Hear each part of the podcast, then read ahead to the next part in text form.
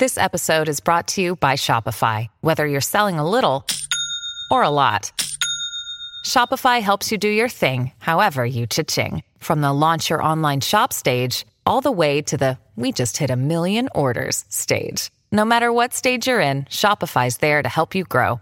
Sign up for a $1 per month trial period at shopify.com slash special offer, all lowercase. That's shopify.com slash special offer.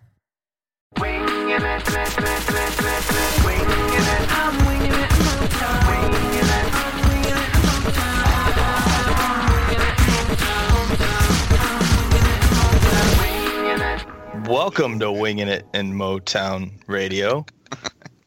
I'm your host, Jeff Hancock, and joining us on this lovely positive podcast is JJ, Kyle, Prashant.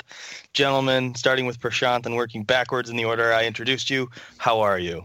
Doing wonderful. I have a nice glass of High West whiskey, so I think we'll be good tonight. Um, I think I was next. Uh, I'm doing fine. Uh, and that's all that matters. I am in the midst of having the greatest night ever. There you go. Well, Jeff, how are you? of- oh, uh, I'm good. I had some chocolate milk and Good. I wrapped some Christmas presents and I packed up my suitcase with nothing but Christmas presents and dirty clothes and a Brendan Smith jersey. And I'm ready to go to Michigan at seven in the morning Thursday. You decided on the Brendan Smith jersey. Of course, I couldn't turn my back on him. God, you idiot. All right. he whatever. probably hit me from No, behind. you can't. Yeah, yeah, you can't. Ah, beat you to it. All right. Uh, speaking of beating, uh, the Red Wings took a beating all week long because they suck. Uh, three losses since we last recorded. Uh, what was it? They got their butt kicked by the Columbus Blue Jackets. Then they lost to the Philadelphia Flyers in overtime, one to nothing. And then they decided to shit the bed against the worst team in hockey. Um, JJ, what the fuck? Oh, don't make me go first. It's awful. Um, I don't know. The the Jackets game, I was expecting a loss. It's unfortunate. Like I don't like John Tortorella. I think he's a, a shitty person. Um, but you know that you, that is going to be a team that it's it's like they always said about Mike Papa. You are not going to outwork that outwork his team, and they're really hot right now. They were that was a, a loss waiting to happen. So whatever. Um, I missed the Flyers game. I was at a Christmas party and my DVR didn't record. So this is like the first Wings game in like five years that I that I haven't seen. So I'll take all your word for it. Uh, one nothing loss in overtime sounds super boring. So whatever. Uh, and then the Arizona game is just it's just so tiresome watching a lot of like almost and what if and bad luck. That was like, and I know you, at some point you can't just say it's bad luck anymore. It's you know the the team makes these horrible, awful mistakes that seem to consistently end up in the back of their net. Like they get bogged down in their own zone too much. They can't get passes through skates or sticks. Um, they just can't get out of their own damn way. And then when they get their chances, they just can't finish. It's uh, extremely frustrating to watch. Yeah, I think last night at some point uh, you were you said like how great this is a moral victory waiting to happen because the Red Wings did outplay the the Coyotes pretty much the whole game. I mean that third period.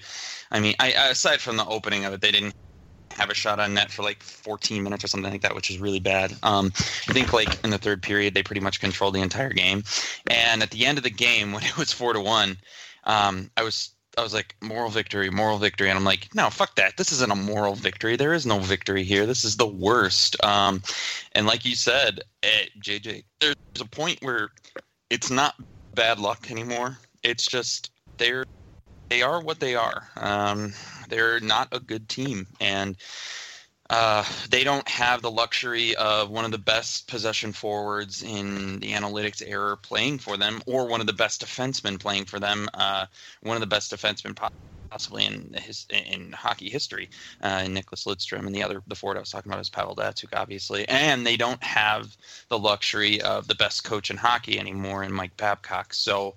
Um, yeah, it, there's really no way to to like dress this up and, and make it sound better than than, what it is, you know, you can't really polish a turd. It's just uh, that's just what it is. They're not a good hockey team, and I really don't see any. I don't see many moves that can make them marginally better at this at this point in time, aside from getting everybody healthy. Um, which obviously isn't going to happen all at once. So, Okay, Yeah, not but- to jump in a positivity corner too soon, but I will grant you they are not a very good hockey team if you will grant me that they are not as bad as they've looked in the last three games. um, eh, I'll give you that. That's fine. They should be a playoff bubble team, and they're underperforming that even. So that's that's the real hard part. Yeah, Sorry, I Beth, I, interrupted. That's okay. I agree with that. I had them somewhere between eight and twelve coming into the season. I didn't think they'd be any worse than twelve, and I didn't think they'd be any better than eight. It was either they snuck in or they just missed by a handful of points. But they're they're worse than that right now. I don't think they're as bad as they think. But I think Kyle brought up the kind of the crucial point to this team is it's a lack of elite talent. You don't have Datsyuk, you don't have Lidstrom, and then from a coaching perspective, you don't have Babcock. But you know, a lot of us are pinning problems on coaching and, and things like that. It doesn't matter who you brought in to coach this team. And I think that's a big reason why Babcock left. You don't have any elite talent and you don't have any elite talent in the pipeline. So no matter what you do, like Kyle said, you can't polish this turd. Um, you have to get elite talent. And, and there's a number of ways to do that. The easiest way is to end up in the bottom five of the league so you can get a high pick. Yeah, and they're not going to do that. They're Well, you, you say it's it's talent, but I mean, just going back to the Arizona game, a common complaint or discussion we had, and I saw it on Twitter, and it's been brought up elsewhere. You know, the, this team can't score; they're looking for goals, and you see late in the game that Glendening gets moved up into that's a top six role, and then Mantha's pretty much benched. I mean, you know, Mantha isn't scoring a goal per game, but he's scoring more often than Glendening. You know, Riley Sheahan is getting opportunity after opportunity after opportunity. I, I- mean, at, at what point do we look at Blashill and say maybe he is the problem? I don't think it's uh, looking at him and saying that he is the problem. Um, I mean, I did that last game. I looked at that game and I was like, I don't know what Blashill's doing. This is this is bad. This is an example of bad coaching. Um, a guy like Niklas Kronwall shouldn't be playing 20 minutes in a game. Um, I'd argue that a guy like Henrik Zetterberg, even though he's been really good lately, probably shouldn't be playing upwards of 18 minutes a night. Um, and of course, benching Anthony Mantha and putting Luke Glendening into this. I mean, Brian Lashoff being in the game, period. Yeah, well, yeah, that too. Um, I mean, the, the, it's it's it's this these la- this last week has really seems like Blashill's uh, like bad tendencies have really been uh, like exacerbated, and um, I think that's just because the team is playing really poorly. Um, but it certainly is not all him. It does fall on the players. It falls on management. It's just all around. I'm not going to pin it on anybody, but I'm not going to say that anybody is not at fault right now. Yeah, there's been an argument going on in our comments for I don't know the entire season that this team is essentially just as good on paper as they were in previous years, and so they're they're sucking this much is is got to be uh, so much on Blashill. And I don't agree that they're as good as they were in, in previous years. I think that the wear and tear on the vets has um, more than caught up to the concept that um, you know we have been we've over evaluated our our kids. We've got good kids. Uh, Athanasiou, Mantha, and even Larkin are good and bordering on exceptional, uh, especially in Larkin's case. Uh, but they're not elite yet. Larkin still can be elite. Mantha and Athanasiou can still jump up to that, but I, I think they've got less of a chance of that. They're very good. Um, but it's it's so hard to say that like I, wrote at the beginning of the season that Blashill needed to make the Red Wings his team. He needed to leave his mark because uh, he was absolutely going to eat it if the Red Wings uh, fail this season, and that's what's happening right now. And it's um, as against firing Blashill as I am right now, and I'm not going to say I'm entirely against firing Blashill, but it's not Ken Holland that's playing Brian Lashoff in consecutive games.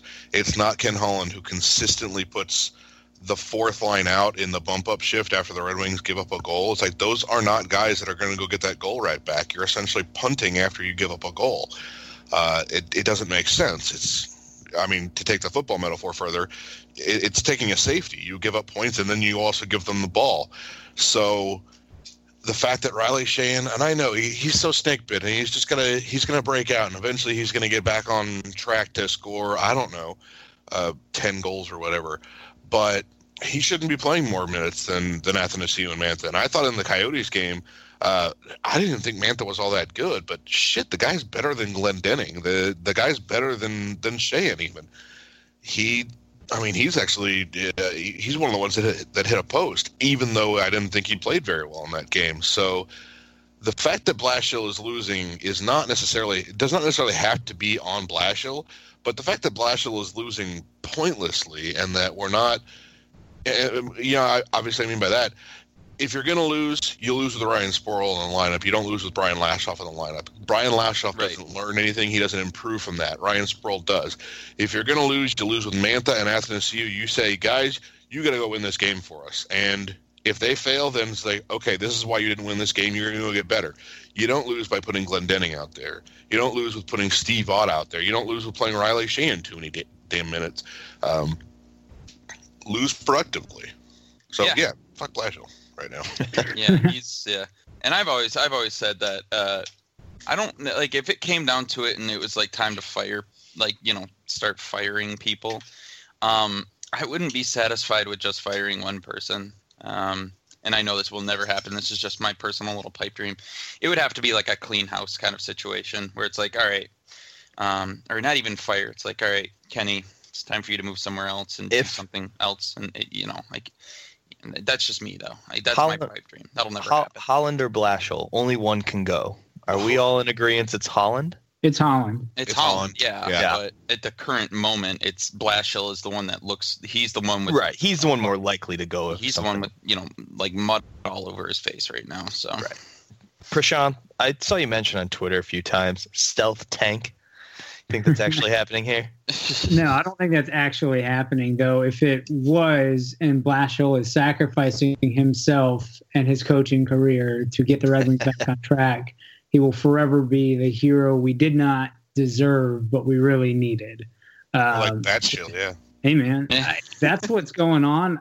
I don't know. I mean, granted, like you know, Graham, Graham, I think brought up a good point in our Slack chat earlier. It's hard to actively root for this team to lose. I, I, I can't do that. That's not in my nature as being a fan. At the same time, every loss does move right. them a step closer towards getting elite talent.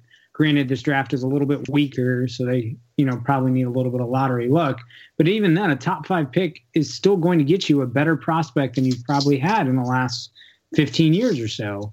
Um, it, it it's going to give you it's going to give this team a shot. And I don't disagree. Blashill has not done a great job this year. He's done a he's done you know a fairly mediocre job this year. But I think going back to what we've talked about right now, the way he's coaching this team, this team is going to finish between 10th and 14th in the in the conference.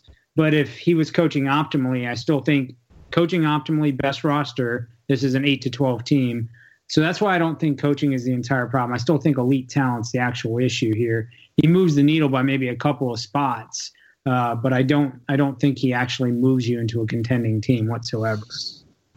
Yeah, I agree with you on that. I mean, he did really well in the AHL with with a bunch of good players. So, but that's the so AHL. I'm just are Torchetti and Houda just not getting through to people, or because weren't they supposed to be like the hires that would like keep guys responsible? Because right now it do, it does look like we do lack talent, and it does. You know, there are some coaching mistakes that are are losing us the margins there. But in general, the whole team is just not playing well, and it's not.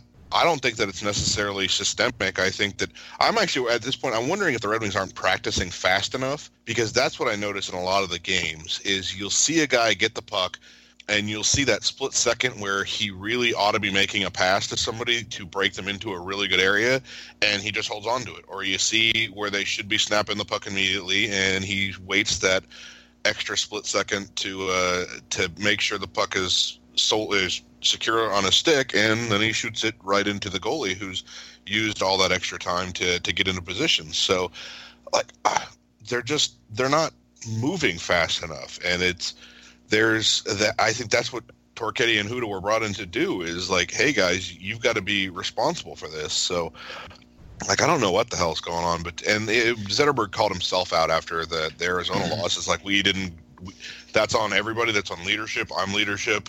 So I, I'm going to take part of the blame for that. But honestly, I'm tired of listening to them talk about why they suck. I just want to see them not suck. Yeah, I think it's uh, I think it's just a glut of players that have bad uh, habits. Uh, Kronwall is one. I know that Kaiser has developed it. Um, they don't play defense fast. Uh, they they spend too much time waiting for the play to develop, and they don't actively develop the fucking play. Uh, and I think that's a big that's a big problem. That's why players like Athanasiou step in and are so fucking exciting to watch because when he gets the puck on his stick, he makes it happen. Like he just uses his speed and his creativity. I know a guy like Danny DeKeyser isn't the fastest player, but I also know that he isn't as lumbering as he looks at times. Um, I mean, he is a decent skater for a guy with his frame. Um, and I mean, that was my complaint with Ericsson for a long time. And it, it's just like, um, I think yeah, it's just they're not playing players, whether it's individual or it's like a, um, uh, like you know, like just a team thing. Um, I don't know. Maybe there does there does need to be somebody that needs to call people out uh, in practice, or maybe they should just stop practicing. I, hell, hell, it's working for Columbus. They don't even practice anymore. Every now and uh, they don't do like day of. I'm just saying, but um, yeah, I think that's that's something. I, think that's just players not playing to their full ability, um, and they're just not playing fast. And you know that's why guys like Athanasiou and Larkin, they look so damn good because yeah, they are good, but they're also playing around a bunch of players who don't necessarily play very quickly. It's like yeah, they play boring hockey at times, and it sucks. In regards to coaching, before we get off the subject, I know Prashant was teasing us about this previously, because um, obviously we whenever we talk about whether or not to fire Blashill, you have to have uh, somebody to talk about replacing him with, and everybody wants to talk uh, Gallant, but uh, I know that uh, Prashant has another person in mind. So why don't you go ahead and uh, tell us about that? I mean, I don't really think Gerard Gallant's all that much of a hockey coach. Um, you know, you'll have some of the old boys club tell you differently, but I don't really think he did a whole lot with Florida. You know, the guy I wish you could make an offer to and see if you could lure him away is Ralph Krueger. And you got to see what he did a little bit in the World Cup of Hockey uh, with Team Europe, taking a team that nobody thought had a shot of doing anything and actually getting them all the way to the finals uh, and playing a competitive hockey game against uh, Team Canada. I thought he did a sensational job, um, almost in a Babcock type style of slowing the game down, recognizing he didn't have the talent to compete with the other teams. So he slowed it down. He slowed down the other team's top speed, uh, and then he prided that team on counterattacks. Uh, the problem is, you know, with him being chairman of uh, Southampton and the football club in England, I, I, think it's hard to pull him away from there. Um, but he would be the guy that I would, if I have a coaching candidate, he got a bad. He really didn't get a fair shot in Edmonton when he was here. I would love for new management, clean house, bring him in, bring in a new general manager, and just let him have a few years to work with this team. I think he could do a sensational job. If you could, if you could convince Chris Ilitch to actually spend the money, I mean, that the money there, but the money wouldn't be comparable to probably what he's getting over there. I don't even know what he gets paid over there. I'm sure. I mean, he gets paid probably millions. Oh yeah, for sure. Um, so, uh, I, yeah, I, I, I think that'd be a, if that was possible, absolutely. I, I love what he did with Team Europe. Um, and like you said, he didn't get a fair look here with Edmonton, and yeah, and it really echoes yeah. the concept that he did more with the lesser roster, considering what we're looking at and what we need a, a coach to do with the Red Wings. Right. Yeah, quick Google search doesn't reveal doesn't reveal anything about what his uh, what his salary is. So it's probably yeah, it's a shitload. Is it what? Who does he work for again? It's the he's the chairman of Southampton. Okay, yeah. So he's yeah he's got it, he probably gets paid a lot. I mean, British Premier League. There's big money there. So oh well, whatever. But I agree about. Uh, I don't think. I think Gallant is a good uh, get him to work hard coach. Uh, but I think systematically, like I don't think he put he would be the right coach for the long. I don't think he moves the needle much from Blashill. Yeah, right. Like he, I think he would get them like the the accountability problem would get solved, but in the short run, but people would tire of him real quick, and uh, I don't think that he makes the team better. I don't think he helps develop kids really. Uh, yeah. I don't think we'd see any less of Steve Ott. That's for damn sure. Gallant seems to Nope. know guys like that. Yeah. Saw a lot of Derek MacKenzie in Florida. I don't think you'd see any less of Steve Ott. So One thing, guys, before we move on to around the league or anything else, we didn't really talk about goaltending. Just any thoughts on Howard or Mrazek and what you've seen from them the past week? Uh, I mean, they've been uh, fine for the team that's been playing in front of them. Uh, I don't know. I guess Howard didn't have a very good game last night against Arizona. You probably like him to stop a couple of those goals, but um, I don't know. That's far from my biggest concern right now. I mean, I would honestly, I'd be, I'd like to see Mrazek play a lot better than he has. Um, I know that he started to pick up some traction there, but then you know, I mean, it's just hit so far this season for him has been a disappointment for me. Um, so that's that's been concerning, but um, Yeah, it's far from a uh, it's far from a something you know some it's not something I have at the uh, top, atop my list right now. yeah, I think the the only reason I've got goaltending in the back of my mind is if if Howard's level of play drops off at any point, this is going to get a lot worse. Oh yeah, The Wings are still eighth in the league in five on five save percentage. Howard was second in the league heading into the Arizona game with a 937 save percentage. If that bottoms out, or not even bottoms out, just returns to his career average around like 918, you know, that the, the bot, it's going to get a lot worse. And, and so eh, I think the Wings are really against the clock because I don't, I don't think Howard's game was sustainable, or at least he was going to be able to do that for an entire season to keep bailing this team out. Mrazek, I'm hoping, like you said, Kyle, that, that will he'll eventually find his game. I'm not super worried about him. He's a 24 year old kid. His first 110 games look better than Carey Price's first 110 games. Yeah. Not saying he'll be Carey Price, but saying let's pump the brakes on people who are saying, "Oh, should we protect Howard over Mrazek?" I think that's just uh, that's an idiot idea. So yeah. uh, Mrazek will recover. He'll find his game, and and things will get better. But he's just got to play his way out of it.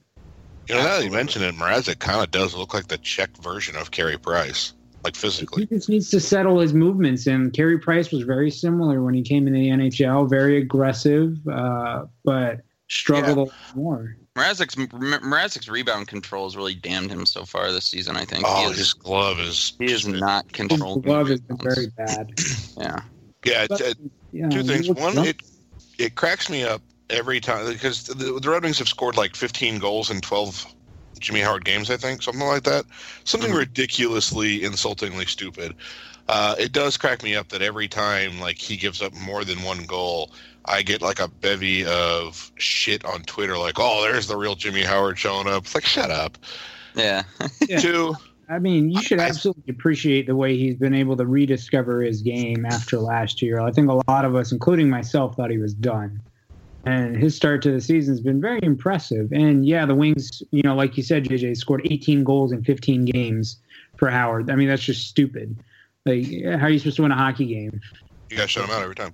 Uh, two, if Ken Holland is really uh, micromanaging the team, then what he ought to be doing is give Mrazek as many starts as he needs to get back into it and kind of start sheltering Howard from this point forward because his save percentage is still really good. Uh, I don't think that you really need to do much uh, more showcasing, but try to give him more easy games because I still think that at the point that the Red Wings are at the point where they should be looking to see if they can still move Howard by the deadline. Um, even though Howard has been the, the better goaltender, you might as well do that. Uh, I think that Jared Coreau's got a real future in the NHL. I wouldn't mind him as as the backup. If the Red Wings are going to be fighting and clawing for an eighth seed to play the well, once you get in, anything can happen bullshit. Uh, fine, prove it without Howard then. Uh, if he's his value is li- is not likely to increase as the season goes on, and the more you kind of rely on him to keep playing unsustainably well, uh, the more likely it is that that's going to come crashing down, and then you're going to be stuck holding the no returns ticket again. So, uh, yeah, shelter his starts uh, and see, you know, kick tires every day. I don't know, JJ, devil's advocate for you. If you trade Howard and you come to the expansion draft and you have to expose a goaltender, do you expose Jared Coreau? Yeah. Might as well. Yeah. Okay. You're not exposing Mrazek, so Yeah, I mean, you're not exposing Mrazek. It's just if you move Howard, then that means you would probably have to move or be, you know, be comfortable putting Coreau as someone who'd uh, be eligible just- to take I think there's yeah, I probably think enough Vegas goalies is going to though, have enough. Yeah, just exactly. I wouldn't be worried. There's there's going to be the pick of the litter for for Vegas between uh, Marc Andre Fleury, uh, potentially Ben Bishop. Um, although with him being a, a UFA, a pending UFA, that that may turn them off. But I I don't know if they would pick Jared Coreau over those guys or Jared Coreau over uh, one of the other unprotected Red Wings, uh, as as far as only being able That's to take fair. one person per team. All right. Around the league, I know the Metro Division has won like 50 straight games amongst their top teams there. I'll be honest, I haven't really watched much of the West or any out of town hockey this week since I haven't been at work. Uh, is there anything you guys want to hit on? The Penguins are ridiculous. Yeah. Yeah. Yeah. Yeah, I'm, but I uh, but I will admittedly say I'm really sick about hearing t- about Sidney Crosby. you get it. Yeah. He is good. He's having what is going to be probably a career year, f- or not a career year, but one of his best. And okay, let's just okay, let's move along here. Interesting question for the group in regards to the last day the Red Wings played, where we lost to the Coyotes in what may as well have just been a, a two to one kind of low scoring game, uh, although four to one was not particularly close to that. Would you rather lose like that, or would you rather lose like Vancouver lost to Carolina that night, uh, eight to six? Um, this is a good question, and you know what? I probably say I would rather lose a game where we I, we scored six goals, but in actuality, if I was on the business end of that loss uh, for the Canucks, if I was a fan, I would be like, I that, yeah, I can't say that that's probably a very satisfying or I, I don't know. I just that's I don't know. I would rather. I, I mean, in actuality, I would rather just because last night there was a point where I was like, eh, fuck it, I don't care anymore. It doesn't matter what they do. They just they're not going to have it tonight. Um, whereas if you're if you are constantly going up and then get, getting scored on again and then losing the lead and then going out like, and then at the end of it you lose by two goals, like fuck that. I'm sorry. I don't know. I can't do it. I, I don't know. I kind of look at it weirdly two ways. If I was a fan in the stands at the game, I'd probably rather lose eight to six in the sense that like at least I got to see a lot of goals. But from a, I want my hockey team to be better and play the correct way and do the right things. It, you know, I guess if you're winning eight to six, you'd be like, hey, well, we were scoring goals, we were doing well on offense, we just got to tighten things up on the back end and get you know better goaltending. Eh, Where the other way, it's like they can't score, they gave up goals. You know, you could argue maybe a couple of those you would want back from Howard, maybe at least one. I, I don't know. Maybe losing four to one to the worst team like that is more impactful on changing things. Yeah, I mean, An losing eight six four to game, one, I don't yeah. know. They both yeah, suck. losing to the worst team definitely changes the dynamic of it. But I just like losing like the way the Canucks lost. I just I I I cringe. I just feel like a, a crazy eight six game where it's like back and forth and streaky goals from both sides of, of both teams. You can be like that'd be one of those games like ah we'll just chalk that one up and throw that one away. Like that's just an uh, an anomaly compared to a, a four one loss or as JJ said could have been as a two one type thing. I don't know. I'd rather lose the way the Wings lost last night, um, simply because from a like a possession standpoint, they were actually that was probably their be- that was their best game of the season. Uh, uh, from a five on five like score adjusted possession standpoint, they were at about sixty percent. And if you ran like a thousand simulations on them, they would win that game about eighty-one percent of the time. Well, Yeah. games aren't played in a computer; they're played on Hey, the man. ice, Sean. All right, on order. It'll be here shortly. I'll do the next podcast with it. but uh, you know, they played. They actually played a good game. They should have won that game. Mm, You know, eight out of ten times they're going to win that game. I would rather play that way and then know that I'll probably win that game if that happens again. I'm Yeah, gonna go if any If you were Portland to tell me, if you were, if you were to tell me that they were going to be a sixty percent team at five on five going into that game, I would have been like, oh god, yeah, that will will be fine.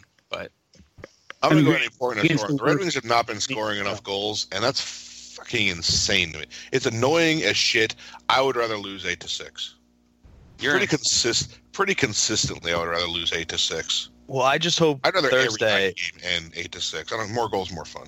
I exactly. I just hope Thursday when I'm at the Kings Wings game that there it's going to be eight to six winner losers because I don't want to go to a stupid ass one nothing game and be bored out of my mind. Although I am like three rows from the press bro, and I'm just going to heckle the the beat writers. You're gonna get thrown out. Uh, probably. No, we lose eight to six to the Kings, and it's because f- five of those goals are scored by Dustin Brown. Ugh. So no, I I can't accept that. Um, all right, positivity corner. Kyle, Good you're time. first. I am positively sure that the Red Wings will win at uh, one game in the next six. One in the next six. Next six games. Home versus the Kings, home versus Anaheim, at Carolina, at Tampa, at Florida, home versus Buffalo. I'm confident. Actually. I'm confident they, they might not. They'll- they, they, they could be Buffalo at home, maybe. I don't think so. Florida's No, kind of- um, no, but win. for real. Uh, they'll, they'll win Thursday. My positivity corner will go to the Griffins. They are playing really good hockey right now. I'm going to extend that into Bob Kaser, who he called it Yes. a nice game the other night. Yeah, he Bob- really did. Yeah. Bob has been fantastic. And I, it's not that I dislike Matt Shepard. He was put in a tough position last minute, but when like every goal sounds like they just won the Stanley Cup, he gets a little too excited.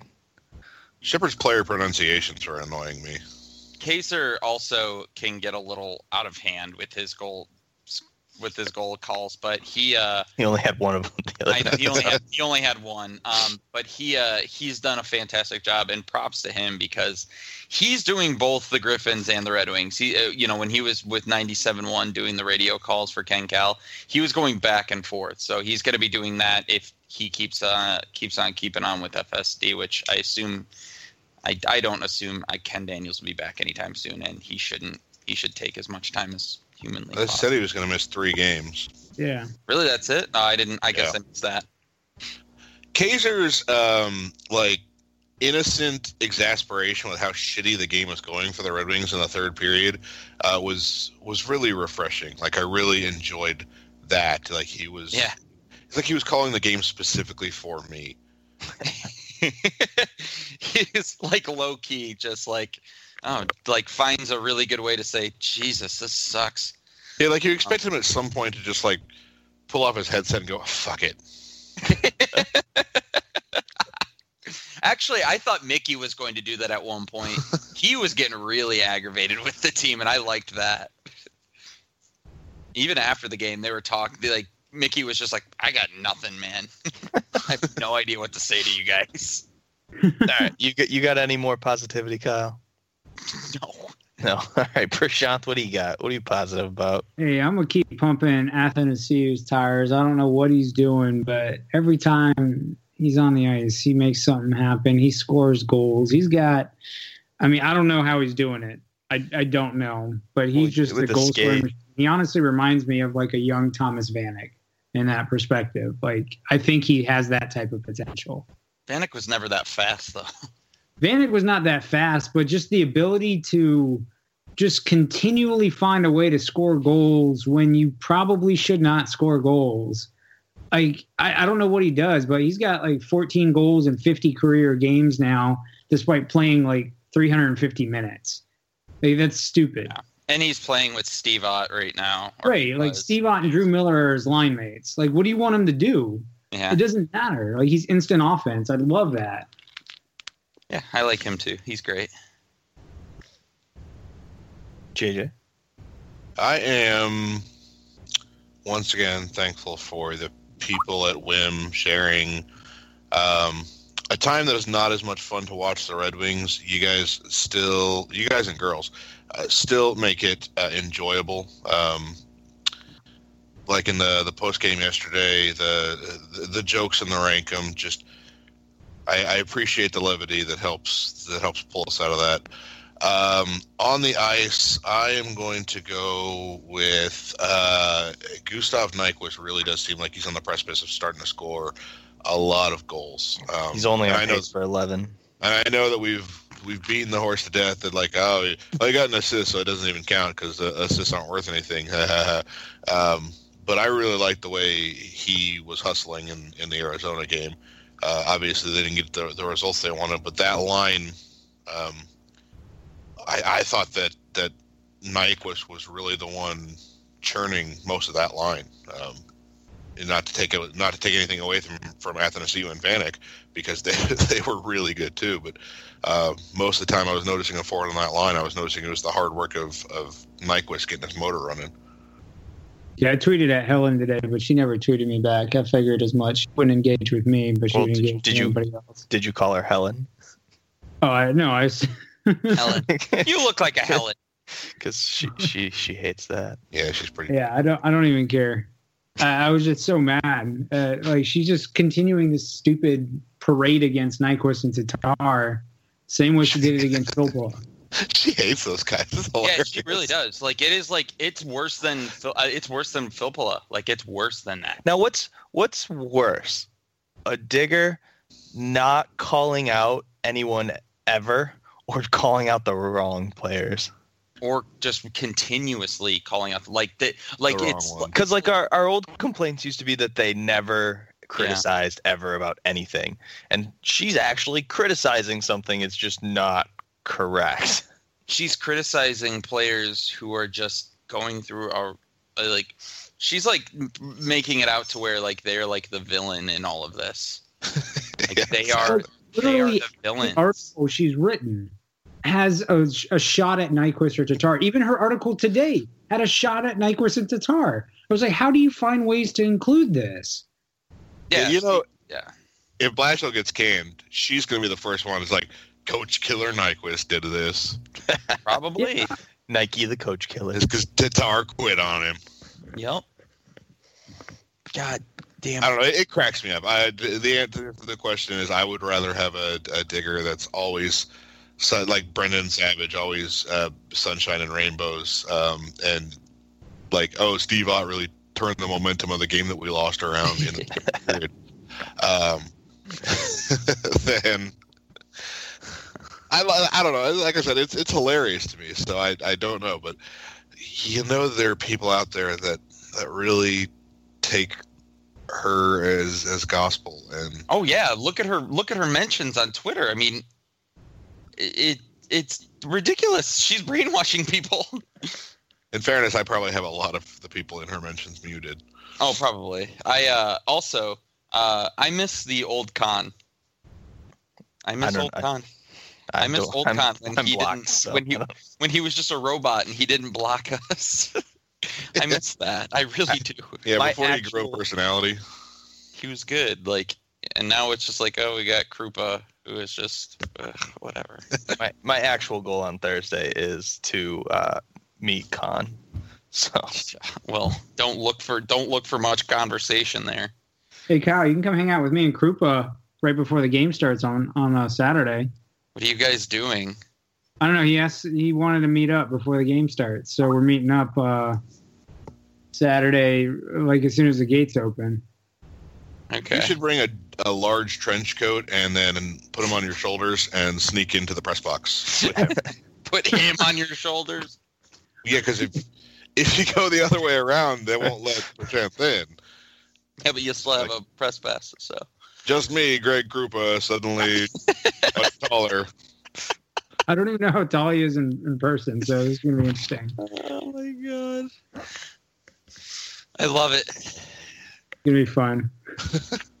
all right, anything anything else we're positive about? I don't know, Jeff. What are you positive about? Oh, uh, I was going to say Nyquist, but since JJ said that, uh, I'm positive and happy that Matt Stafford has a custom glove on his throwing hand, and it looks like he's going to be okay. All right, So uh, that's a good positive thing. I like we it. sh- we should do reader questions. Yeah, JJ, sure. will you deliver us the questions from the readers? Why, yes, Jeff, I am ready for reader questions. What a great uh, transition to me that was. Uh, starting off, All James just says, why? It's a great question. Why not both? Mm-mm. Got five Rex, too. People really love that question. Uh, because, just because, yeah, Ah, that's because you touch yourself. at night And or during the day, during the whenever you want. Uh, stretching expectations. Can we do a kid line of Larkin, Mantha, and Athanasiou? In Grand Rapids. that is the correct answer. Yes. No, it probably wouldn't even happen there. I mean, we can. It's like we can not play Steve Ott ever. We could put Ryan Sproul back in the lineup. We I just think- don't. I think things might get dark enough that that could actually happen at some point when they get shut out for like three straight games coming up. Oh, this is negativity corner with Winging Yeah. Radio. I think there, there's a stretch w- after they go on the road for 10 of 11. and That includes a Centennial Classic and a California trip, and you go to Chicago. They come home. And they have three games in five nights against um, Pittsburgh, Boston, and Montreal. I don't know if that's the correct order. And they're going to get shut out in all three of those games. And then the game after that, we'll see the kid line. It's oddly specific, but that's when you'll know. Uh, you are wrong because all three of them will be injured during that stretch. Oh, Oh, as long as come you're on, not injured tomorrow, Thursday. Smith will be back though, right? Yeah. Soon. He will have been traded by then. yawn. Well, when Smith gets traded, you have to buy me a, a jersey of his from his new team. No. Ah, I can't was commit to at that. Tuesday. No, I I can't commit to that. Graham can do it. There we go. Uh, David asks, how much does defense hurt the team in transition and eventually in scoring? I'm gonna throw this to Prashant first. Yeah, that's a really interesting question because depends how you want to evaluate defense. Because from like a shots against, from a goals against, from expected goals against, the Wings really aren't that bad um, when you look at what's coming this way. But I, I would argue that defense hurts the Wings in the sense that their defensemen do such a poor job of transitioning out of their own zone.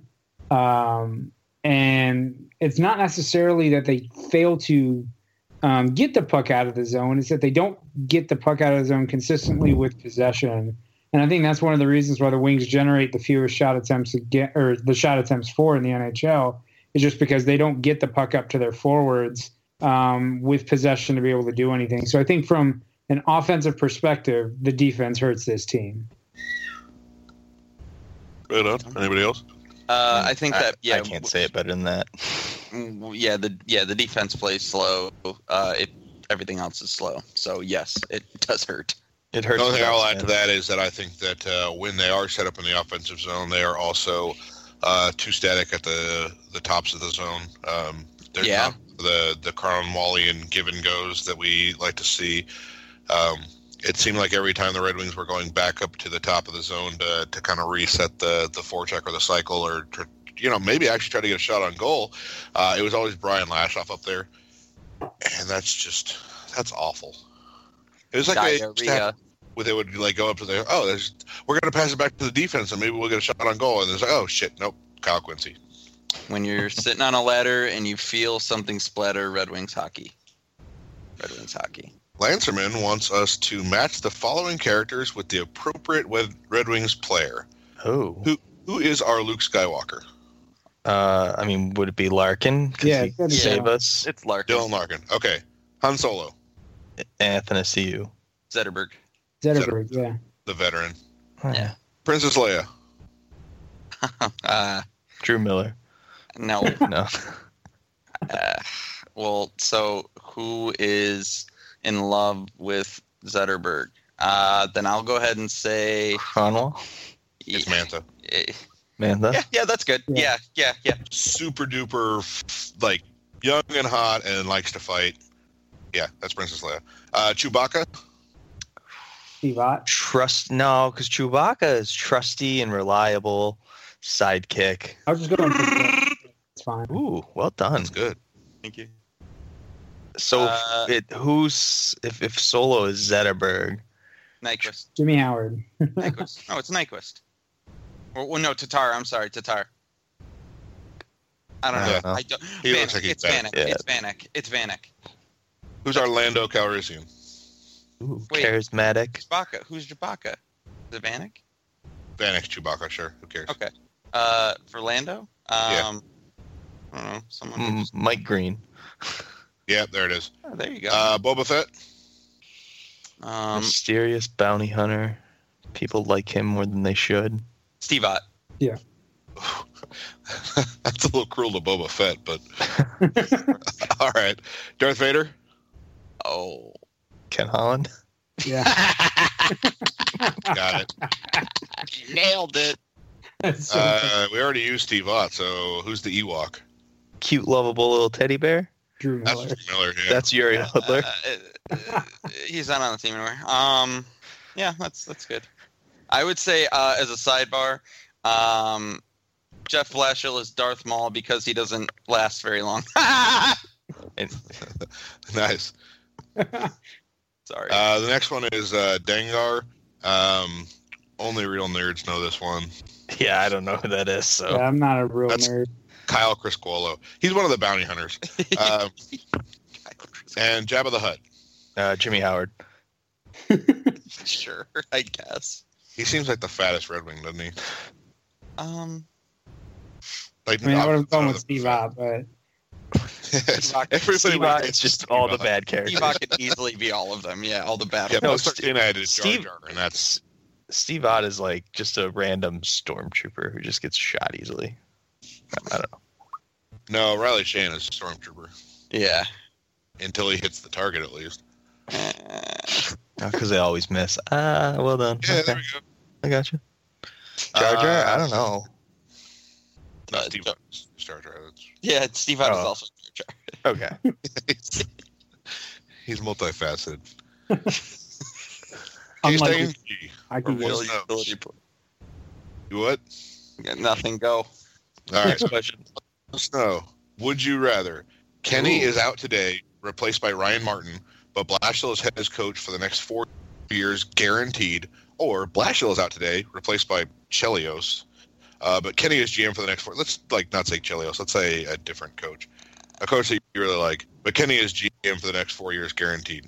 I think I gotta say I, I oh god because I don't like I Ryan know. Martin. I've heard bad things about Ryan Martin. I don't like Ryan Martin. Um, that he'd be worse than but Holland. I, I don't know if I could do another four years of Ken Holland. Honestly, I can't do four years of Ken Holland, I and can do it. Yeah, I- I'd have to have Holland out. yeah, that would be my choice. I would just take it for the sake of change, and it could be a disaster, but I'll just take it. I don't know how it could get worse. Uh, I I think it could get very much worse, but it. Yeah, I mean it's still pretty bad right now. So yeah, just give me I Holland out. Right on. Um, I don't have anything to add, so good Okay. job. Grand Moff Larkin wants to know what's up with the power play. Uh, Powerless. It's down. Actually, it's not up. So what's Uh, Video review of it, so we'll see. I mean, they they don't enter the zone. They don't pass. There's not enough movement. There's Kronwall not enough. about that last night on Fox Sports Detroit after the game. He said, and he uh, actually brought up the fact that they can't get in the zone and they can't they can't enter the zone properly and and they can't. What? Did he then volunteer to take himself off the power play? No, he did not, Jeff. Um, but he should have, I guess. Uh, but yeah, he he he did bring up zone entries as a big problem with. It- It's really not hard. Have one unit have Larkin, the other unit has Athanasiou. Nobody's catching either of them. They make one move and they're in the zone. It's not hard. Or have Nyquist. I mean, Nyquist can carry in really well Mike is also very capable uh, in his own right of entering. Tatar is too. Yeah, more drop for some the passes. puck ends up on Kronwall's stick. So I don't know. Yeah, no more drop. Yeah, no more of that lazy neutral zone drop pass right at center ice. God, just murder me when that happens. That does seem to be some of the thing that the uh, opposing PKs are keying in on, is that they seem like they are intentionally forcing the Red Wings to try to uh, make sure they're entering the zone with uh, like Riley Sheahan, Yeah. who's not good at being the. You don't want him to be the zone entry guy. I don't want him on Um, the power play. Yeah, that too. I also think that I don't remember the last time Henrik Zetterberg scored from the top of the right circle. like that's his office. Uh, I don't remember the last time he directly uh, assisted on a goal from right there either. Honestly, I'd change things drastically. Like get him, make him play the the net front role or something. If That's you have to have him on the power say. play, Get a modified net front. The the side to side, basically the the tips of the of the trapezoid. Um, get him down there where he can still use because he's still very good at protecting the puck using his body and and getting to pucks and his shot from the top of the circle just is not dangerous anymore. So get him out of there. I 100% agree. Get him down. Like, look where Crosby plays. I think he could play a Crosby type role. Crosby plays literally right next to the side of the net on the power play. He could do that. Yeah, I agree. Agreed. With that. That'd probably be pretty sweet. Okay, uh, what will it take for Sproul to get another shot over Lashoff? Last An shot arrow to the knee. I don't know. Next game. Sure. I don't know. Lashoff's been terrible. Yeah, he's not. Uh, PayPal me a hundred dollars and I'll make sure it happens. Actually, it probably will happen the next game because Marchenko's probably hurt. Nah, Ericsson will be back. Oh yeah, that's right. Whatever. Yep. Uh, then the answer is uh, nothing. He's here to stay forever. Uh, I'll take this one. Uh, the next one, Big Tex D304, just wants to know what's the waiver exemption countdown for Athanasiou and Mantha. Uh, they are both waiver eligible next year, regardless of how many games they play. But somehow, if Athanasiou finds a way to play 102 more games this season, he will reach waiver eligibility. Or if somehow Mantha finds a way to play 135 games this season, uh, he will reach waiver eligibility before ne- next year. So Anything? Anything? uh, we do have that. If you go into the library top section on our website, uh, reference links and documents, there's actually a, a link to that. A cap friendly also have wa- has a waiver calculator that is uh, super easy to use. So Utilize. what? Utilize your tools. Sorry, it caught me right mid yawn. Yeah. Uh, let's see. Swear on stack occupant pucks wants to know if our passing is slow and deliberate because they are trying to run set plays all the time. Uh, maybe. I, I mean, I, yeah. I think it's the. I- think if you're running set plays, you're probably you would be running a little bit quicker, don't you think? But I don't know. It certainly doesn't look like they're trying to run a set play because nobody's moving anywhere. Right. Yeah, I don't know. They uh they I think they just they're just they're thinking too much and they're not good. They're just not that good. Yeah, I'm going to go back to the. I don't think they're practicing fast enough, and so just everything is too slow. FNG that's- wants to know what are your opinions of fans who boo at games. Jeff, I'll start with you. Uh, you pay money to go to the game. You can boo. Do what you want. I mean, within the like decency rules. You know, don't throw Right. shit on the ice. Don't hit people. But yeah, boo. I'm gonna boo when they lose eight to six on Thursday. so after blowing a five-two lead. I mean, I might be turning around and booing at the beat writers, but I will be booing nonetheless. There will be boos. Maybe maybe Holland will be sitting near me and I can boo him. um I yeah. Uh, the only thing I always thought, sorry, when It's okay. people booed like Hossa when he came back, like that stuff's stupid. Yeah, you have to have. That's how I look at it. Uh, booing is a part of the game. It's part of the experience. But uh, being an asshole about it is no. Like if you're booing PK Subban, fuck off. I mean, if you're booing like Claude Lemieux, I mean that's cool. But are you? I mean, if you're booing PK Subban because he just scored a goal against you, all right, fine. But if you're just booing him to boo him, that's, Well, yeah, they, I, uh, yeah. If you're just booing a player with no history in the city, to, the- just to do it, then you, don't do that. Like I understand why they boo PK Subban in uh, Ottawa because it's just what they or uh, Boston. They do it in both. Um, that's just what they do. I booed uh, Steve Ott in New Jersey. That's fine. I, that, that's that's fine. I think that's okay. Yeah, that's fine. But yeah, it's a part of the game. Like it's it's part of like the game experience. Booing. Prashant? Yeah, I mean, I have no issues with fans booing. You paid money to go as long as you stay within the rules of the arena and, like Jeff said, don't throw crap on the ice. Yeah. Boo away. Yep. I it's not for me, but um, See, I'm a wrestling fan, so like I like booing and cheering, and if we could, you know, asshole, asshole, or, you know, suck it, whatever. Like, let's make up cool chants at hockey games. Let's do it. Asshole and suck it. Yeah, See, a cool chance. As as pro cursing as I am, I'm I'm anti asshole chance at hockey games because that's one of those think about the kids kind of thing for me. Ah, screw the kids. I don't like cursing in front of children. Ah, whatever. They're gonna grow up and swear Different- eventually. Different strokes, different folks. It is well, it's because you're old with kids, and I'm a young kid myself. Old bustin' joint. I did get yelled at the other day for uh, screaming and obscenity in traffic.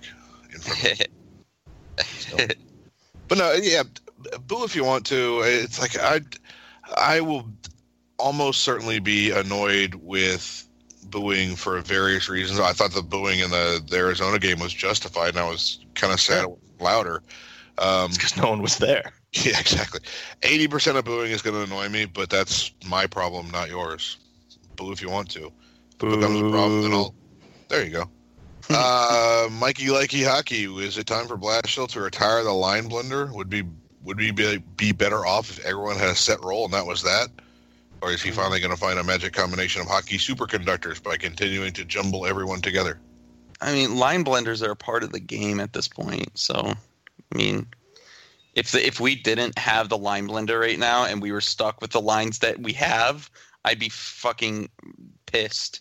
But I mean, the line blender is what gave us uh, Anthony Mantha on a, a sh- on the bench. So, I don't know. I don't like your question. Right. it, it's just a, I look at it as you you you go with it till it doesn't work anymore. If Tatar, Mantha, and Zetterberg are working, and you just let them go, and well, they're hot and they're running, you know, crushing it. And if they start stalling out for like five, six straight games, then okay, maybe you blend some things. But as long as it doesn't include Mantha getting benched, going to Grand Rapids, or playing with Steve Ott and Drew Miller. There you go. I think the problem I have with the line blender is, like you said, Jeff, the line blender comes out when you when you decide that your lines are no longer working. The problem is, I disagree so much with Jeff Blashill's definition of working. Uh, no reason at any point to break up the Zetterberg Tatar Mantha line. Like that line's been fantastic. There's no reason to split up that line. Uh, they were never your problem. Uh, if you're trying to generate offense, maybe don't put Glendening in the top six. I don't know. That's probably, but the line blender needs to actually have actual results that you're looking at and metrics that you're paying attention to, not just, oh crap, they haven't scored a goal for me in the last three minutes. I'm going to change my lines. Yeah, exactly. Like I don't know necessarily about retiring it, but I might turn it down to a setting below puree. Um, I- it's we. It's kind of hard to say. Keep blending the lines, Jeff Blashill, while also saying, "Why does it look like these players just met yesterday?" Because I, I think that they there might be a little bit more than coincidence to those two things.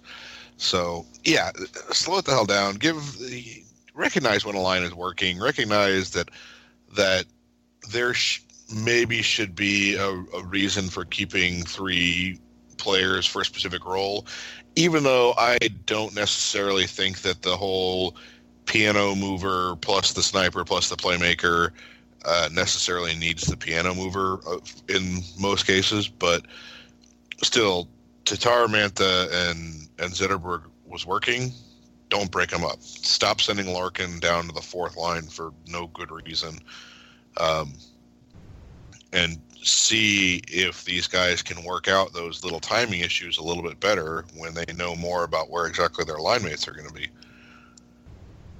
Chai Wings guy wants to know what do you imagine a Larkin, Glendening, Sheahan household look being like? Oh, I bet Sheahan's part of the household is pretty quiet because he can't score. The mattress Um, is pristine. I'm sure. Uh, actually, they're uh, that.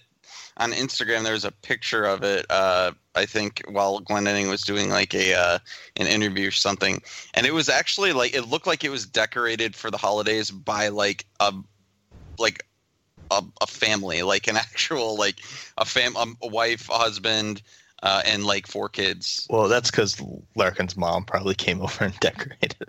Maybe I don't know.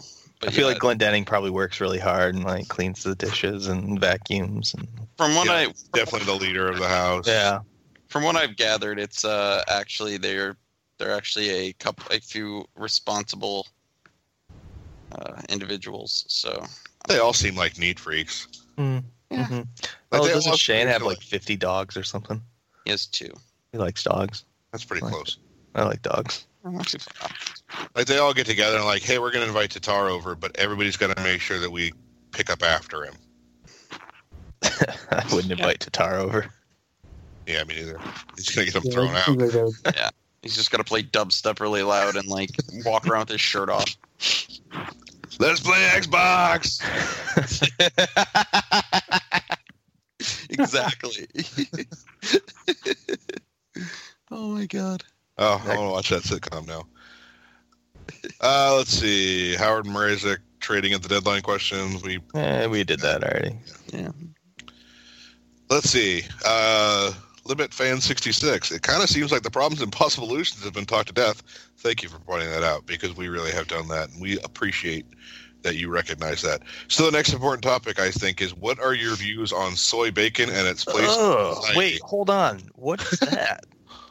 Faking bacon. is it like vegetarian bacon or something? Yeah, no, well, Uh, bacon, yeah, obviously. It's bacon bacon. It's yeah, it's like it's soy based bacon. It's like soy cheese. It's garbage. It's awful. I want it away No, from never, ever, ever, ever, Why would you do that? ever, ever. because people are nuts. Like I don't know. Sure.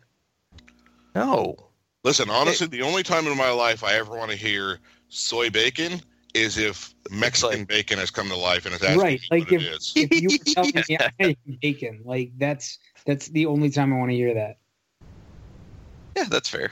Like Poor literally a pile of, of bacon has come to life in Guadalajara, and it's like, what am I? Soy bacon? Okay. Ne- okay, next. Yeah, Copper City Wing uh, follows it up with, is Canadian bacon bacon? No, it's ham. It's ham. It's, It's ham. Yeah, it's ham. Stupid Graham. Yeah, fuck you, Graham. Not here to defend your dumb country's inferior bacon. Or whatever. Maybe, maybe that's why he moved to the states. Now, somebody asked about cottage bacon. I don't know what that means. Yeah, I don't know what that is. I don't either. I know, Oh. like. Yeah. Deltoids or pork shoulder, leaner than the belly, but not as dense as the backstrap. Okay, it's you're getting it's getting way too like Oh, complicated. that's not bacon. point. Bacon. Just regular bacon. That's just pork. Datsu for Prime Overlord. The other day I passed a billboard for a car dealership and I could have sworn it said the pickup was an everydayer. So naturally in my mind I put Mike Babcock's face on the billboard and laughed to myself for about five minutes. Good call there. What should current members of this organization be selling on billboards? Crack. Hope. I, I I don't know. Hope. Hope is not a strategy. I know, but you know what? God damn it, Jeff. Uh, shit. I don't know. There's, there's some really clever answers out there that I just, they're escaping me. Oh, there we go. Uh, somebody has written in tanks. They should be selling tanks on billboards because that's what people buy on billboards. I don't know. Like, I only ever see ads for emergency rooms and lawyers. So, Emergency room would not be a bad thing for this team to invest in. Steve Ott selling both of those things. Well, he Yes. could. He it'd be a great investment for him because he would send you there. And they need a lawyer. Yeah. Okay. Uh, fizzled the shit out of this question. We're just gonna move on. Toss it. Yeah. I'm, I'm sorry we screwed up this question, Datsyuk, for Prime Overlord. That was a good question, and we just we didn't come out prepared. Uh, that's leadership's fault, um, and I'm part of leadership, so I'm I'm sorry. It's also my fault too. Yeah, because I'm part of leadership. I, I don't read the questions beforehand, so I like to be. But we did some good things, guys. We did some good genuine things. answers. Yeah, yeah, we did some. In the last ten podcasts, I, I got to say we've we've done a, a good job. Done a better job than the Red Wings. our, our sizzle says, please describe why the Red Wings' faults are still entirely being caused by fat Pat Ferschweiler. Fat Perschweiler. I don't know. I think it should just stay Fat Perschweiler going forward. no, like why are we still talking about him? I just like That's the first time I've heard his name this year. Yeah. He was on the bench. Is he always on First the time I've bench? said it. That's, that's why I'm still bad at it. No, he's up in the box. He was there uh, the other day. He was the bald guy on the bench, right? Am I crazy? Did I see him the other night? Doug Houda. No, it was not the Buddha. I know what on Buddha looks like. bald. Oh yeah, you you, you would because you're a Jeff Bruins. Blashill. No, Yeah, that was Blashill. Pierre McGuire. no, he was on the bench during the f- f- Coyotes game. Whatever, it doesn't matter. Screw this question. I want to talk about him. All right. Uh, bus number 13. This is a really good question. Uh, estimate your level of homerness. You can't just be 100% objective and remain a fan of the Red Wings. I agree with that. What is the share of your homerness? Okay, so can like what do you mean? Like how How much of a homer are you? Like how how much are you willing to like like and be nice to other teams? Um, Sixty-nine percent. nice. I mean, versus this is like how much the Red Wings just never do anything. Like obviously you can criticize the Red Wings, but like the refs are always out to get them, and it's never Yeah. the fault of. It's never Yeah. the credit of the other team. It's always the the Red Yeah. Wings' fault I would say twenty-six percent.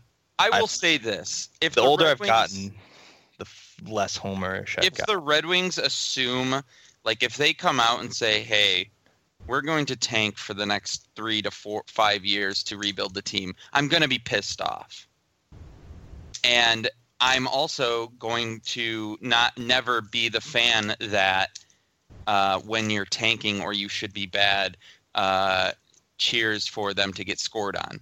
I will always cheer for them to score. Doesn't matter the state of the team. I will always get mad when another team scores on us. Uh, so that's just me. I will never cheer for them to be bad. That's yeah, I won't do that. Yeah, I'll never cheer for them to be bad. I'd put my, I've had to tone down my homerism over the last year or so, but I would still say I'm fairly homer in that I don't really give a shit about other teams. I don't either. I, I, I mean, I don't cheer for the Wings to be bad, but it doesn't mean I'm a homer or not a homer. Or I, I don't, I don't know what I'm trying to say. yeah, I don't mind them losing productively. I will still say I'm seventy percent homer. See, like I I- don't, I don't blame the refs and all that kind of stuff. It's not every move they make is like woo. Like I, I would say all of us are fairly critical of this team. It's not we don't just look look at things with blinders on, and every move they make is great. Like I think you guys are less homer than you think. I don't blame the refs, but I allow myself to get uh, irrationally angry with the refs. Um, yeah, you do. Yeah, I love to make fun of other teams, like even if, like, yeah, the those who live in glass houses shouldn't throw stones. Like, oh, how can you make fun of this team? The Red Wings aren't any better. It's like because fuck your team. That's yeah, easy. that's the point of sports. Yeah. Kiss my ass. I don't care if my team isn't any better. Your team sucks at this too. So, haha, you suck for liking that team that isn't my team. It's the I just also, I guess, I live in a city full of super homers, and I see it, and I'm just kind of annoyed by it. So I try not to act like them. Sure. Okay, I'm Anyway. still more Homer than non-Homer, and proud of that. Uh, let's see.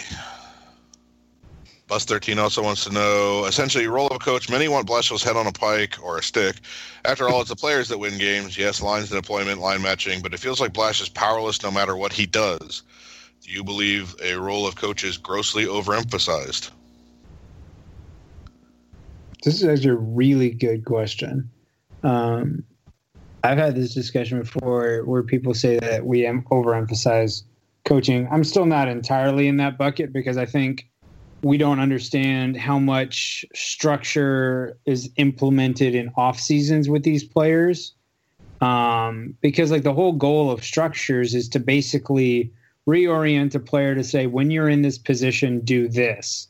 And I still don't have a great grasp of understanding how much NHL coaches push that structure as opposed to allowing some creativity and freedom within it, um, or if it's more player specific. So, uh, you know, this going back to what I said earlier, I don't think coaching alone moves this team anywhere higher than the eight seed um, from a talent perspective. But at the same time, I don't think you can entirely dismiss coaching's effects on the play of this team. I do think there is a role for coaching. I just think it's probably a little less than is generally accepted. Yeah, I agree. Um, and I don't have anything to add, and neither do you guys, because we're going to speed this up a little bit. We are dragging a little bit. Copper City Wings uh, talks about proprietary analytics. We actually had a discussion with this. We just, we talked about it a lot on Twitter, honestly. Uh, Blash has alluded to internal analytics shaping decisions and wondering if bad info is his problem. Do we know if they're using a marketed package from a consulting firm or are they making up their own shit? We actually don't know that, so I'll answer that piece. Uh, there was a there was a great discussion on this topic on the Biscuits podcast. Okay, uh, summary analytics. The summary analytics folks have gone into business selling their ideas to teams, but keeping their methodology private, which also means that their techniques have been haven't been vetted by their in a peer review or public forum. This could lead a team to make horrible usage and roster decisions while using analytics. Uh, basically, is that the problem? Are the Red Wings? Do we feel the Red Wings are are buying snake oil analytics? Uh, yeah. Yes, if they're not Probably. Prashant's, yes. I, I fully, yeah. And there's actually a kind of a bombshell uh, report the other day that is still technically unverified, so no one's really certain if it happened, but where a uh, coach actually asked one of the big groups, staff Stathletes, to alter their data to make a player look good. Uh, and that was a bombshell that came out where actually I think it was Mike Gillis in Vancouver or Jim Benning in Vancouver. One of those GMs out there asked Stathletes to manipulate data to make a player look good that they were about to either trade for. I think it was for Erik Gudbranson actually. Um, there's and you know between Stathletes sport logic again it's a black box. Whether they've peer reviewed their data whether they've tested it none of us know that. They haven't demonstrated any sort of predictiveness with any of the numbers they throw out there. Um, you know chris boyle with goaltending he's another black box guy. He says he's tracked hundreds of thousands of minutes and great if he has but it also doesn't make any sense. Um, you know is public forum the only way you have to go? No, it's not. But you can still demonstrate predictiveness with your metrics without giving away what you've done. Um, like if you look at DTMAboutHeart's expected goals model, he put out the predictiveness without releasing the equation of the model. Um, and he demonstrated predictiveness uh, with his expected goals model, and that's why that's the best accepted predictive uh, predictor for hockey right now. Um, I think the Wings are buying snake oil, especially when they're talking about things like scoring chances and in zone possession time. None of that's been demonstrated to correlate to future goals and future winning. So I don't know what they're buying, but whatever it is, they're not buying something that's worthwhile. Yeah, I think the relationship ultimately has to be that they are paying uh, black box because you are not going to get a a better result than.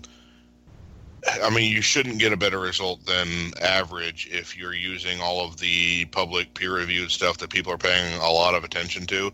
Um, so you have to go with black box. But if the black box is not giving you better information, like if if you're going with you you have to you have to gamble that way you're buying a snake oil um, but the public peer review stuff uh, really ought to be giving you a really a much better hint like and it doesn't feel like the red wings are doing that because the public stuff we know they're not living up to that so if they at all feel that what they've gone after is is based on the the proprietary stats that they've got, then it's it's failing.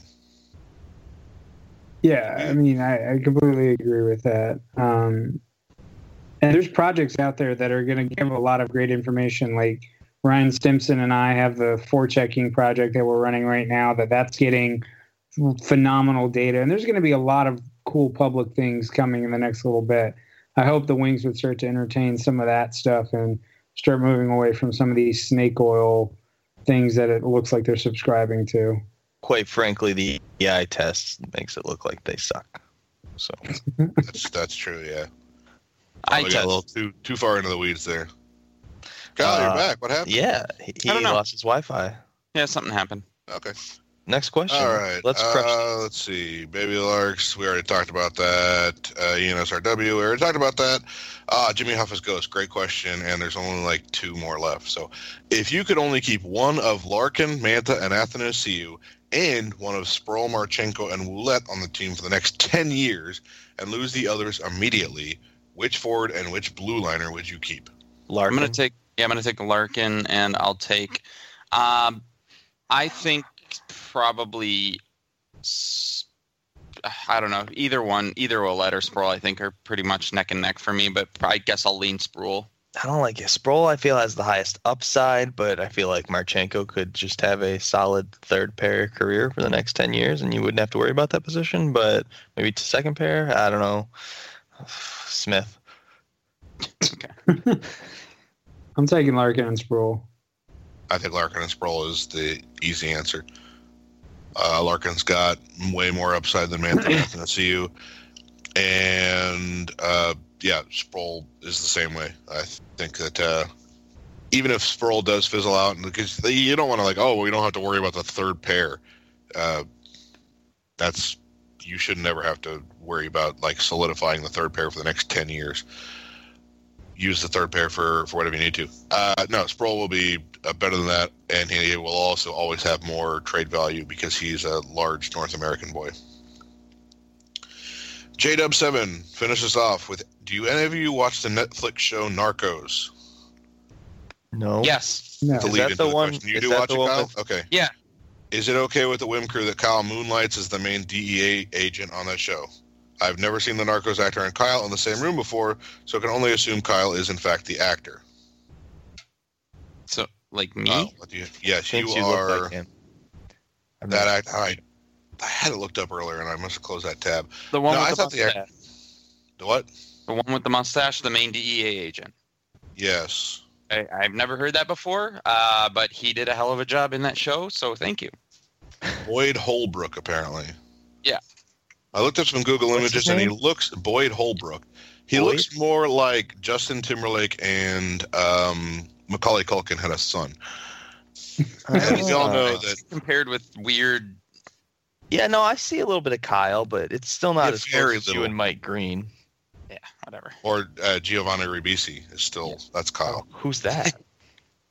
Gio. Uh, he was in Gone in sixty seconds. I'm in 60 seconds. Whatever. Yeah. Oh, uh, Phoebe's brother. Yes, Phoebe's brother from Friends. Thanks. Yeah.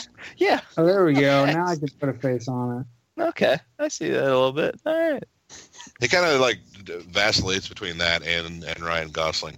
But yeah, you and Mike Green do look like you could be uh, cousins. And follow up: Which Whim contributor would handle Hollywood type fame the worst, and what vice would be the main driver? Oh.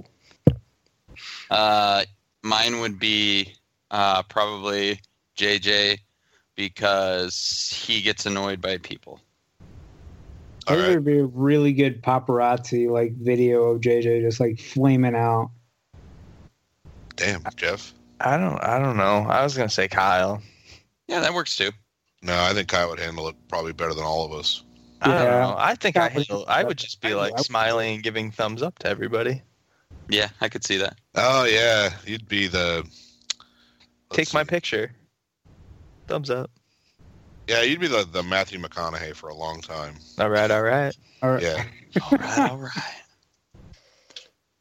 Got to feed Yeah, the it geese to keep the blood flowing.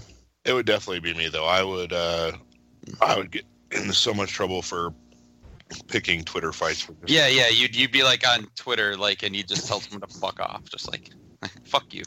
All right. Well, I'm skipping final hockey related thoughts because we are we don't have a ton of time left. Um, just the next two games. I will be there against the Kings. Kyle and Prashant uh, will be there on Saturday. Uh, what's what are they going to do the next two games? I'm saying 0 and 2. I'm gonna say 0 and 2. Oh, one and one. Okay. Okay. Wait, shit, who do they play on Saturday? Uh, Ducks. Ducks. Kings and Ducks, both at home. They're going to go Uh, 5 on this homestand. No, they're gonna go two and oh. zero. 2 and 0. All right. Uh, Kyle and Prashant, real quick before we say goodbye, tell everyone about the meetup.